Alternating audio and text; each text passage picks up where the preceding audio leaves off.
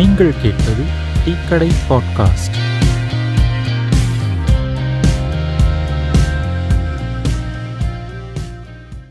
வணக்கம் மக்களே, இது டீக்கடை டிஸ்கஷன் கிடையாது.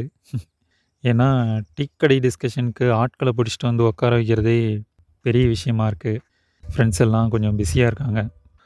சரியாக தான் நம்ம ஒரு நாள் தனியாக டீ ஆற்றி பார்ப்போமே அப்படின்ற ஐடியாவில் இதை ட்ரை பண்ணுறேன். வழக்கமாக நம்ம பேசுகிற பாலிடிக்ஸ், சினிமா, அது சார்ந்து இல்லாமல் வேறு ஒரு டாபிக் எடுத்து பேசலாம் அப்படின்ட்டு இந்த லினக்ஸ் பற்றி பேசலான்னு தோணுச்சு. என்னென்னா, சொந்தக்காரங்களாக இருக்கட்டும், இல்லை ஊரில் தெரிஞ்சவங்களாக இருக்கட்டும், இந்த லேப்டாப்பு சரியாக வேலை செய்யலப்பா, என்னான்னு பார்த்து கொடு அப்படின்னு சொல்லிட்டு கொண்டு வந்து கொடுப்பாங்க. அவன் ஒன்றும் பெரிய கம்ப்யூட்டரு மெக்கானிக் சர்வீஸ் மேன்லாம் கிடையாது. கம்ப்யூட்டர் பற்றி ஒன்றும் பெருசாக அறிவு இல்லை. ஆனால் அந்த தம்பி யூஸ் பண்ணதே அதுக்கு இதை பற்றி தெரியும் போல் இருக்குது அப்படின்னு நினச்சிட்டு கொண்டு வந்து கொடுப்பாங்க. அப்படி வாங்கி பார்க்கும்போது லேப்டாப்பை ஓப்பன் பண்ண உடனே ஒரே பாப்பப்பாக வந்து நிற்கும். அது பாட்டுக்கு ஓப்பன் ஆகிட்டே இருக்கும். 10, 15, 20 வைரஸ் எல்லாம். அப்புறம் ஏதாச்சும் ஒரு அப்ளிகேஷனை ஓப்பன் பண்ணோன்னாவே அப்படியே சுற்றிக்கிட்டு அப்படியே நிற்கும், அப்படியே தொங்கிட்டு நிற்கும். ஏன் அந்த மாதிரி ஆகுதுன்னு பார்த்தோன்னா, இந்த லேப்டாப் ஹார்ட்வேர்ஸ் எல்லாமே ரொம்ப லிமிட்டட் ஹார்ட்வேர்ஸாக இருக்கும். ஆனால் அதில் இன்ஸ்டால் பண்ணியிருக்கிற ஓஎஸ் பார்த்திங்கன்னா, இப்போது லேட்டஸ்டான விண்டோஸ் வெர்ஷனை இன்ஸ்டால் பண்ணியிருப்பாங்க. அதுவும் கிராக் பண்ணி இன்ஸ்டால் பண்ணியிருப்பாங்க. ஏதாச்சும் பிரச்சனைன்னு கொண்டு போய் ஏதாவது சர்வீஸ் சென்டரில் கொடுத்தா அவங்க இப்போ ரீசெண்டாக இருக்கிற விண்டோஸ் வெர்ஷன் ஏதாச்சும் இன்ஸ்டால் பண்ணி கொடுத்துட்றாங்க. இவங்க வாங்கிட்டு வந்து யூஸ் பண்ணிகிட்டு இருக்கும்போது இந்த மாதிரி பிரச்சனைகள்லாம் வருது. கவனித்த பிரச்சனைகள் என்னென்னா, ஃபஸ்ட்டு வந்து வைரஸ் இந்த மாதிரி அட்டாக் ஆகிறது. ஏன்னா ப்ரௌசர் ஓப்பன் பண்ணி கண்டதை ப்ரௌஸ் பண்ணுறது, டவுன்லோட் பண்ணுறது அப்படின்னு இருக்கும்போது இதுலையாவது ஒன்று வைரஸ் வந்து பூந்துடும். அப்புறமா இந்த மாதிரி லிமிட்டட் ஹார்ட்வேர் இருக்கும்போது இந்த ஓஎஸோட சைஸ் ரொம்ப பெருசாக இருக்கும். விண்டோஸ்லாம் ஆவரேஜாக பார்த்தோன்னா அது ஒரு 10 GB கிட்டத்தட்ட இருக்கும். அது வந்து ஒரு சாதாரண லேப்டாப்பில் போடும்போது அது ஆட்டோமேட்டிக்காக ஹேங் ஆகத்தான் செய்யும். அப்புறம் விண்டோஸ்க்கான அப்ளிகேஷன்ஸ் எல்லாமே காசு கொடுத்து வாங்குகிற மாதிரி தான் இருக்கும். ஸோ அதை ஆப்வியஸாக கிராக் பண்ணி போகிற மாதிரி இருக்கும். அப்படி போடும்போது அது வழியாகவும் வைரஸ் வர்றதுக்கான வாய்ப்பு இருக்குது. ஸோ இந்த மாதிரி பிரச்சனைகள் தான் அங்கே நிறைய ஓடிட்டுருக்கு ஊர் பக்கம். என்கிட்ட கொண்டு வரும்போது நான் என்ன பண்ணுவேன்னா, விண்டோஸை தூக்கிட்டு உடனே ஒரு லினக்ஸ் ஓஎஸை போட்டு கொடுத்துருவேன். லினக்ஸ் ஓஎஸில் இந்த பிரச்சனை எதுவுமே கிடையாது. லைட் வெயிட்டாக இருக்கிறதுனால ஃபாஸ்ட்டாகவும் ஒர்க் ஆகும். வைரஸ் பிரச்சனை கிடையாது. லினக்ஸ் அப்படின்னாவே ஓப்பன் சோர்ஸ், எது எது வேணுமோ எடுத்து பயன்படுத்திக்கலாம் அப்படின்ற மாதிரி தான் இருக்கும். நாம் விருப்பப்படுற அமௌண்ட்டை டொனேட் பண்ணுற மாதிரி இருக்கும். இங்கே சிஸ்டம் யூஸ் பண்ணுறவங்க, லேப்டாப் யூஸ் பண்ணுறவங்க அதை பெரும்பாலும் எதுக்கு பயன்படுத்துகிறாங்க அப்படின்னா, ஃபஸ்ட்டு வந்து ப்ரௌஸ் பண்ணுறதுக்கு, இன்டர்நெட்டில் ப்ரௌஸ் பண்ணுறது, டவுன்லோட் பண்ணுறது, இந்த மாதிரி விஷயங்களில் அதிகமாக பயன்படுத்துகிறாங்க. அடுத்ததாக படம் பார்க்குறதுக்கு அதிகமாக பயன்படுத்துகிறாங்க. இதுதான் பெரும்பாலான யூசேஜாக இருக்குது. அதிகபட்சம் இதை தவிர ஏதாவது பண்ணோன்னா ஏதாவது டைப் பண்ணுற வேலை இருக்கும். அதெல்லாம் ரொம்ப எக்ஸப்ஷனலாக வரக்கூடிய வேலைகள் அதெல்லாம். ஸோ இது இவ்வளோ மினிமமான யூசேஜுக்கு விண்டோஸ் தான் போடணுன்றது அவசியம் கிடையாது. லினக்ஸ்லேயே இதுக்கு எல்லாத்துக்கும் ப்ராப்பரான அப்ளிகேஷன்ஸ் இருக்குது. அப்படி இருக்கிறப்போ ஏன் இவ்வளோ விண்டோஸை போட்டுக்கிட்டு கஷ்டப்பட்டுட்டு கிடக்கணும்? நானுமே ஒரு 3-4 வருஷம் கிட்டத்தட்ட ஃபுல்லாக லினக்ஸ் தான் பயன்படுத்திகிட்டு இருக்கேன். நான் அந்த பாட்காஸ்ட் கூட ரெக்கார்ட் பண்ணுறது, இந்த எபிசோட் கிடையாது, இது இப்போ மொபைலில் பேசிகிட்டு இருக்கேன். டீக்கடை டிஸ்கஷன் எல்லாமே லேப்டாப்பில் தான் ரெக்கார்ட் பண்ணுவேன். எல்லாமே லினக்ஸில் தான் ரெக்கார்ட் பண்ணுறது, லினக்ஸில் தான் எடிட் பண்ணுறது. முன்னாடியெல்லாம் இந்த பாட்காஸ்ட்டுக்கு ட்ரெய்லர் போடுவோம், வீடியோ ட்ரெய்லர். அந்த வீடியோலாம் எடிட் பண்ணுறது கூட லினக்ஸில் தான் பண்ணுறது. ஃபுல்லாக லினக்ஸ் தான், விண்டோஸே கிடையாது. அதெல்லாம் தூக்கிட்டேன். இந்த ஒவ்வொரு எபிசோடுக்கும் போஸ்டர் டிசைன் பண்ணுறது முதற்கொண்டு எது பண்ணுறதா இருந்தாலும் ஃபுல்லாக லினக்ஸ் தான். எல்லாத்துக்குமே டூல்ஸ் இருக்குது லினக்ஸில்.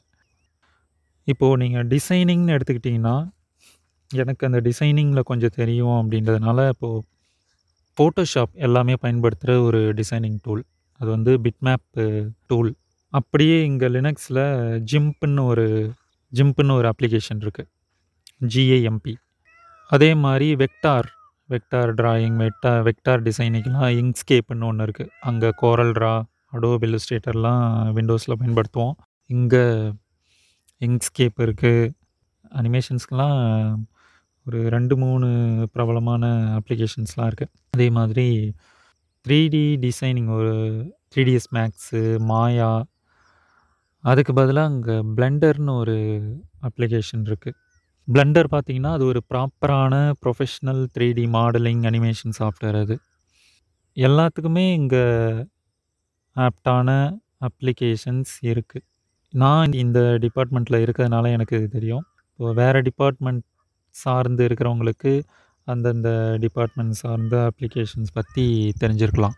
இதை விட்டுருவோம். நம்ம இப்போது சாதாரணமாக தானே பயன்படுத்துவாங்க. சாதாரண யூசேஜுக்கு லினக்ஸ் போதுமானது, சரியானதும் கூட. ஓகே, இப்போ லினக்ஸ்னால் என்னென்னு பார்க்கலாம். லினக்ஸ்ன்றது விண்டோஸ் மாதிரியோ இல்லை iOS மேக்குக்கு பயன்படுத்துகிற iOS மாதிரியோ ஒரு கம்ப்ளீட்டான ஓஎஸ் கிடையாது. லினக்ஸ்ன்றது ஒரு கர்னல். கர்னல்ன்றது ஒரு கம்ப்யூட்டரோட ஹார்ட்வேரையும் சாஃப்ட்வேரையும் இணைக்கிற ஒரு பார்ட்டு தான் அந்த கர்னல் அப்படின்னு சொல்லுவோம். அது ஒரு ப்ரோக்ராம். கர்னல்ன்றது ஒரு ப்ரோக்ராம். அந்த ப்ரோக்ராம் தான் லினக்ஸ். லெனஸ் டார்வால்ஸ் அப்படின்றவர் தான் இந்த ப்ரோக்ராமை எழுதுகிறாரு, உருவாக்குறாரு. உருவாக்கிட்டு இதை ஓப்பன் சோர்ஸாக யார் வேணாலும் பயன்படுத்திக்கலாம் அப்படின்னு சொல்லிட்டு ரிலீஸ் பண்ணிடுறாரு. இது ஒரு பார்ட். ரிச்சர்ட் ஸ்டால்மன் அப்படின்ற ஒருத்தர், அவர் என்ன பண்ணுறாரு அப்படின்னா GNU ப்ராஜெக்ட் அப்படின்னு ஒன்று ஆரம்பிக்கிறாரு. GNU GNU. GNUன்றது ஒரு எருது மாதிரி இருக்குது. அது அந்த பேர் வச்சு GNU ப்ராஜெக்ட்னு ஆரம்பிக்கிறாரு. அதோட நோக்கம் என்ன அப்படின்னா, ஒரு கம்ப்யூட்டருக்கு தேவையான எல்லா சாஃப்ட்வேர்ஸுமே ஓப்பன் சோர்ஸாக எல்லாத்துக்குமே கிடைக்க செய்யணும் அப்படின்றது தான் அதோட நோக்கம். அந்த ப்ராஜெக்டில் ஒரு கம்ப்யூட்டருக்கு தேவையான எல்லாத்தையுமே ஓப்பன் சோர்ஸாக உருவாக்குறாங்க. இது ஒரு பார்ட்டு. இப்போது அந்த லினக்ஸ் கர்னலை சுற்றி இப்படி உருவாக்கப்படுற ஓப்பன் சோர்ஸ் சாஃப்ட்வேர் எல்லாம் சேர்த்து வச்சு ஒரு கம்ப்ளீட் ஓஎஸாக மாற்றி கொடுக்குறாங்க. அதை லினக்ஸில் டிஸ்ட்ரிபியூஷன்ஸ் அப்படின்னு சொல்லுவோம். இப்போது விண்டோஸ்னால் அது ஒரு வெர்ஷன் தான். அதாவது இப்போது விண்டோஸ் 10 மட்டும்தான். ஆனால் லினக்ஸில் பார்த்திங்கன்னா ஆயிரக்கணக்கான டிஸ்ட்ரிபியூஷன்ஸ் இருக்குது. டிசைனாக இருக்கும். வெறும் 300 MBயில் ஒரு ஓஎஸ் இருக்குது. இப்போ விண்டோஸ்லாம் 10 GB இருக்குது இல்லையா? வெறும் 300 MBயில் கூட ஓஎஸ் இருக்குது லினக்ஸில். அவ்வளோ லைட் வெயிட்டான ஓஎஸ்லாம் இருக்குது. இது மாதிரி வெரைட்டியான டிஸ்ட்ரிபியூஷன்ஸ் இருக்குது. பெரும்பாலும் எல்லாத்துக்கும் தெரியறது உபுண்டு அப்படின்றது தெரியும். இந்த GNU ப்ராஜெக்டில் GPL லைசன்ஸ் அப்படின்னு சொல்லிட்டு ஒன்று கொண்டு வராங்க. ஜென்ரல் பப்ளிக் லைசன்ஸ் அப்படின்னு பேர். இந்த லைசன்ஸ் மூலமாக வெளியிடப்படுற அந்த ஓப்பன் சோர்ஸ் சாஃப்ட்வேரை யார் வேணாலும் எடுத்து பயன்படுத்தலாம். அதோட சோர்ஸ் கோடை எடுத்து பயன்படுத்திக்கலாம். அதை மாடிஃபை பண்ணலாம், திரும்ப ரீடிஸ்ட்ரிபியூட் பண்ணலாம். ஆனால் ஒரு முக்கியமான கண்டிஷன் என்னென்னா, திரும்ப அதை ஓப்பன் சோர்ஸாக வெளியிடணும். நீங்கள் என்ன மாடிஃபை பண்ணுறீங்களோ அந்த பதிப்பை திரும்ப ஓப்பன் சோர்ஸாக வெளியிடணும். ஸோ இந்த மாதிரி ஒரு கம்ப்யூட்டருக்கு தேவையான எல்லா சாஃப்ட்வேருமே, எல்லா அப்ளிகேஷனுமே அதில் ரெடி ஆகிருக்கு. ஸோ லினக்ஸ் கர்னல் ப்ளஸ் இந்த ஜிஎன்யூ GPL சாஃப்ட்வேர்ஸ், இது ரெண்டும் கம்பைண்டாக சேர்ந்தது தான் இந்த லினக்ஸ் ஓஎஸ், லினக்ஸ் டிஸ்ட்ரிபியூஷன்ஸ் அப்படின்னு சொல்லுவோம். இப்போ இந்த டிஸ்ட்ரிபியூஷன்ஸ்ன்னு பார்த்தோன்னா பெரும்பாலும் எல்லாத்துக்குமே தெரிஞ்சது உபுண்டு அப்படின்ற இது தெரியும். நான் முன்னாடியே சொன்ன மாதிரி எக்கச்சக்கமான ஆயிரக்கணக்கான டிஸ்ட்ரிபியூஷன்ஸ் இருக்குது. இப்போது உபுண்டுவே பார்த்திங்கன்னா டெபியன் அப்படின்ற ஒரு டிஸ்ட்ரிபியூஷனோட ஒரு ஹோக்கு தான். டெபியனை ஒரு பேசிஸாக வச்சு உருவாக்கப்பட்டது தான் உபுண்டு. டெபியன்றது ஒரு நிறைய இந்த மாதிரி உபுண்டு மாதிரியான டிஸ்ட்ரிபியூஷன்ஸ்க்கு ஒரு அடிப்படை டிஸ்ட்ரிபியூஷனாக இருக்குது. இதே மாதிரி டெபியன் மாதிரி இன்னொன்று ஆர்ச் லினக்ஸ்ன்னு ஒன்று இருக்கும். இதெல்லாம் அட்வான்ஸ்டாக கொஞ்சம் லினக்ஸ்லாம் பயன்படுத்தி பழக்கப்பட்டதுக்கு அப்புறமா இதெல்லாம் பயன்படுத்தலாம். என்ன லினக்ஸில் ஒரு முக்கியமான விஷயம் என்ன அப்படின்னா, நமக்கு தேவையான ஓஎஸை நாமளே டிசைன் பண்ணிக்கிற அளவுக்கு நமக்கு ஃப்ரீடம் இருக்குது. இப்போ விண்டோஸ்னால் விண்டோஸில் என்ன கொடுக்குறானோ அதுதான். நமக்கு தேவையில்லாத ஏகப்பட்ட விஷயம் அதில் இருக்கும். அது எதுக்கு அதில் இருக்குன்னே, சிஸ்டமில் இருக்குன்னே தெரியாது. நம்ம அதை பயன்படுத்தவே மாட்டோம். அது லோடாகி கிடக்கும். அப்படியே சிஸ்டம் கொஞ்சம் ஹேங் ஆகிக்கிட்டு அதை ஸ்லோவாகிட்டு கிடக்கும். அந்த மாதிரிலாம் அங்கே லினக்ஸில் கிடையாது. நமக்கு என்ன தேவையோ அதை மட்டுமே வச்சுக்கலாம். இப்போது வந்து புதுசாக ஒருத்தவங்க லினக்ஸ்குள்ளே வராங்க அப்படின்னா அவங்க எதை பயன்படுத்தலாம் அப்படின்னா உபுண்டு பேஸ்டு டிஸ்ட்ரிபியூஷன்ஸை பயன்படுத்தலாம். ஏன் அப்படின்னா உபுண்டு வந்து ரொம்ப ஃபேமஸ் ஆனதுன்றதுனால நெட்டில் உங்களுக்கு எந்த சந்தேகம்னாலும் அதுக்கான தீர்வு ஈஸியாக கிடைக்கும். அப்படின்றதுனால புதுசாக வர்றவங்க உபுண்டு அல்லது உபுண்டு பேஸ்டு டிஸ்ட்ரிபியூஷன்ஸ் பயன்படுத்தலாம். உபுண்டு பேஸ்டுனா இப்போ நீங்கள் விண்டோஸ்லேருந்து வர்றதுனால ஜோரின் ஓஎஸ், லினக்ஸ் மின்ட் இந்த ரெண்டு டிஸ்ட்ரிபியூஷன்ஸும் அப்படியே எக்ஸாக்டாக விண்டோஸ் மாதிரியே இருக்கும். அதனால் விண்டோஸ்லேருந்து புதுசாக வர்றவங்க இதை பயன்படுத்தலாம். பயன்படுத்துறதுக்கு ரொம்ப ஈஸியாக இருக்கும். ஓஎஸ் இன்ஸ்டால் பண்ணுறது, அதில் சாஃப்ட்வேர் இன்ஸ்டால் பண்ணுறது எல்லாமே ரொம்ப ஈஸியாக இருக்கும். அப்படின்றதுனால புதுசாக வர்றவங்க ஜோரின் ஓஎஸ், லினக்ஸ் மின்ட் இந்த டிஸ்ட்ரிபியூஷன்ஸ் யூஸ் பண்ணலாம்.